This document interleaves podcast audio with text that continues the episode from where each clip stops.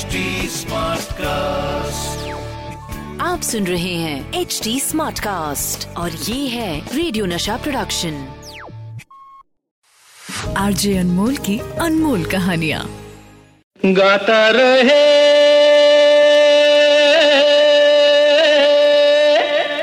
मेरा दिल। देव आनंद सिर्फ़ एक नाम नहीं सिर्फ़ एक एक्टर नहीं सिर्फ़ एक स्टार नहीं। वो एक इंसान जो अकेले डिसाइड कर दिया करते थे कि हिंदुस्तान का फ़ैशन स्टेटमेंट क्या होगा, हिंदुस्तान के लड़के रोमांस कैसे करेंगे? इतने हैंडसम और सुव हुआ करते थे कि बहुत बार लोगों ने कहा कि अगर हिंदुस्तान में कोई जेम्स बॉन्ड बन सकता था तो वो देवानंद थे। अब कैसा लगेगा आपको अगर मैं कह दूँ कि ये एक्चुअली हो गया था? मतलब करीब करीब हो ही गया था। मतलब समझाऊं कैसे आपको? चलिए, इसके पीछे आपको एक कहानी सुनानी पड़ेगी। देखिए, आज दुनिया भर में जब एंटरटेनमेंट की बात होती है तो हिंदुस्तान का नाम बहुत रिस्पेक्ट के साथ लिया जाता है। लेकिन अगर सिक्सटीज की बात करें फिफ्टीज की बात करें, तब ऐसा कुछ नहीं था। इंडिया का कोई स्टार हॉलीवुड में काम करे, ये नामुमकिन था। लेकिन अगर उस दुनिया से, हॉलीवुड की दुनिया से किसी को पहला बुलावा आया था तो वो देवानंद थे। एक राइटर थी Pearl S Buck Pearl America की अव्वल दर्जे की नॉवलिस्ट में से एक थी। उनकी द गुड अर्थ नॉवल के लिए उनको पुलिटजर प्राइज से भी सम्मानित किया जा चुका है। पर्ल देवानंद से मिली बर्लिन फ़िल्म फेस्टिवल में। साल था 1962 देव साहब अपनी फ़िल्म हम दोनों लेकर गए थे। और वहीं पर पर्ल एस बक से उनकी मुलाकात हुई।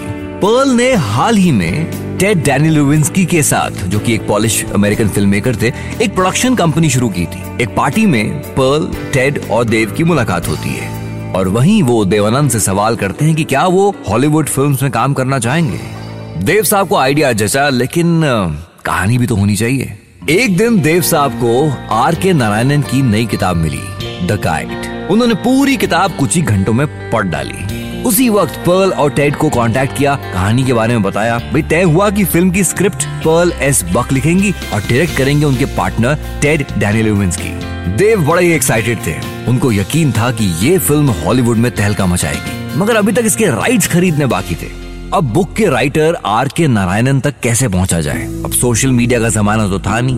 मोबाइल्स नहीं थे।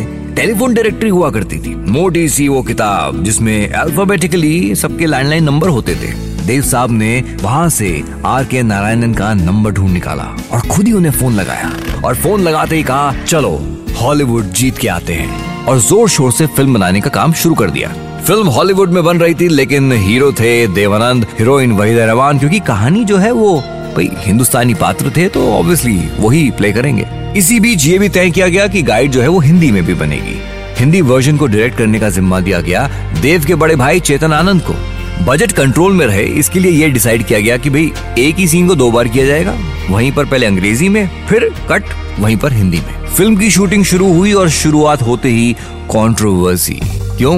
क्योंकि देव साहब पहले दिन सेट पे बैठे हैं, इंतज़ार कर रहे हैं अपने मेकअप रूम में कब बुलावा आएगा, कब डायरेक्टर्स बुलाएँगे। जब पहुँचते हैं सेट पे तो वहाँ पर अंग्रेज़ी गाइड के डायरेक्टर टेड और हिंदी गाइड के डायरेक्टर चेतन साहब के बीच में बहस छिड़ी हुई है कि भाई कैमरा कहाँ लगेगा? क्योंकि भाई सीन तो जो शूट होगा, एक ही बार सजाया जाएगा, फिर वो सीन शूट हो जाएगा। क्रिएटिव डिफरेंसेस शूट डिले हो रही थी, पैसा बर्बाद हो रहा था, और वक्त भी। अच्छा इसी बीच हिंदी वर्जन बनाने का आइडिया ड्रॉप करना पड़ा, क्योंकि चेतन आनंद ने फ़िल्म को छोड़ दिया। वो अपने पेट प्रोजेक्ट हकीकत, जो कि रुकी हुई थी कुछ परमिशन के कारण क्लियर हो गया तो वो अपनी फ़िल्म की ओर बढ़ गए। थोड़ी सी दिक्कतें हमारी वहीदा जी को लेकर भी आई, क्योंकि वो अंग्रेज़ी के डायलॉग्स बोलने में थोड़ी परेशानी हो रही थी। तो वो डिक्शन की जो पूरी ट्रेनिंग है, उसकी ज़िम्मेदारी उठाई पर्ल एस बक ने। कुछ आठ हफ्तों में फ़िल्म को शूट किया गया, और अब बनकर तैयार हो चुकी थी देवानंद की पहली हॉलीवुड फ़िल्म द गाइड इसी बीच हिंदी सिनेमा की जो मैगजीन थी अखबार थे, वहाँ पे बात बहुत गर्मा रही थी कि देवानंद की अंग्रेज़ी गाइड हॉलीवुड में रिलीज़ होगी बहुत से लोग देव की इस कोशिश को पागलपन करार दे रहे थे, लेकिन देवानंद देवानंद थे। किसी के कहने से उनको कोई फ़र्क नहीं पड़ता था। उन्होंने बड़ी शान से न्यूयॉर्क में द गाइड का प्रीमियर किया। लेकिन साहब, सिर्फ़ जोश और एंथुजियाज्म पे फ़िल्में चल जाती तो क्या बात थी? हॉलीवुड जीतना तो बहुत दूर की बात है। द गाइड किसी की गिनती में नहीं आ रही थी। जो गिने चुने क्रिटिक्स फ़िल्म को रिव्यू कर रहे थे, उन्हें फ़िल्म बहुत ही कंफ्यूजिंग लगी और मिक्सड अप सी लगी। फ़िल्म डूब गई साहब। लेकिन अभी हिंदुस्तान में किस्मत आजमानी बाकी चेतन आनंद के जाने के बाद हिंदी वर्जन की बागडोर थी देवानंद के भाई, छोटे भाई, विजय आनंद यानी कि गोल्डी साहब के हाथ में। उन्होंने फ़िल्म की स्क्रिप्ट को चेंज किया। हिंदुस्तान की ऑडियंस के हिसाब से उन्होंने स्क्रिप्ट को लिखा। एस डी बर्मन ने गानों को सजाया शैलेंद्र साहब ने लिखा और बनी हिंदी गाइड अ क्लासिक। बता सकते हैं राजू गाइड का पता कहाँ मिल सकता है? क्यों नहीं? किसी भी बच्चे से किसी पैसेंजर से किसी कुली से बल्कि मैं तो कहता हूँ बेशक रेल के इंजन से पूछ लीजिए। हालाँकि ये गाइड अंग्रेज़ी में यानी कि हॉलीवुड में नहीं चल पाई लेकिन देव साहब ने बताया कि कैसे? गॉन विद द विंड और रेबेका जैसी मशहूर फ़िल्में बनाने वाले प्रोड्यूसर डेविड ओ सेल्सनिक ने देव साहब को एक फ़िल्म ऑफ़र की थी। बातें चल रही थी और इसी दौरान जून 1965 में डेविड का निधन हो गया। फ़िल्म कभी बनी नहीं। 1963 में मराठी लेखक मनोहर मलगांवकर की एक इंग्लिश नॉवल आई थी, नाम था द प्रिंसेस ये किताब एक फिक्शनल इंडियन रॉयल फैमिली के बारे में थी। देव साहब को कहानी अच्छी लगी और उन्होंने फॉरन राइट्स खरीद लिए। देव साहब ने फ़िल्म को इंग्लिश में बनाने की ठान ली। हॉलीवुड के लेजेंडरी एक्टर एलेक गिनिस को इस फ़िल्म के लिए चुना।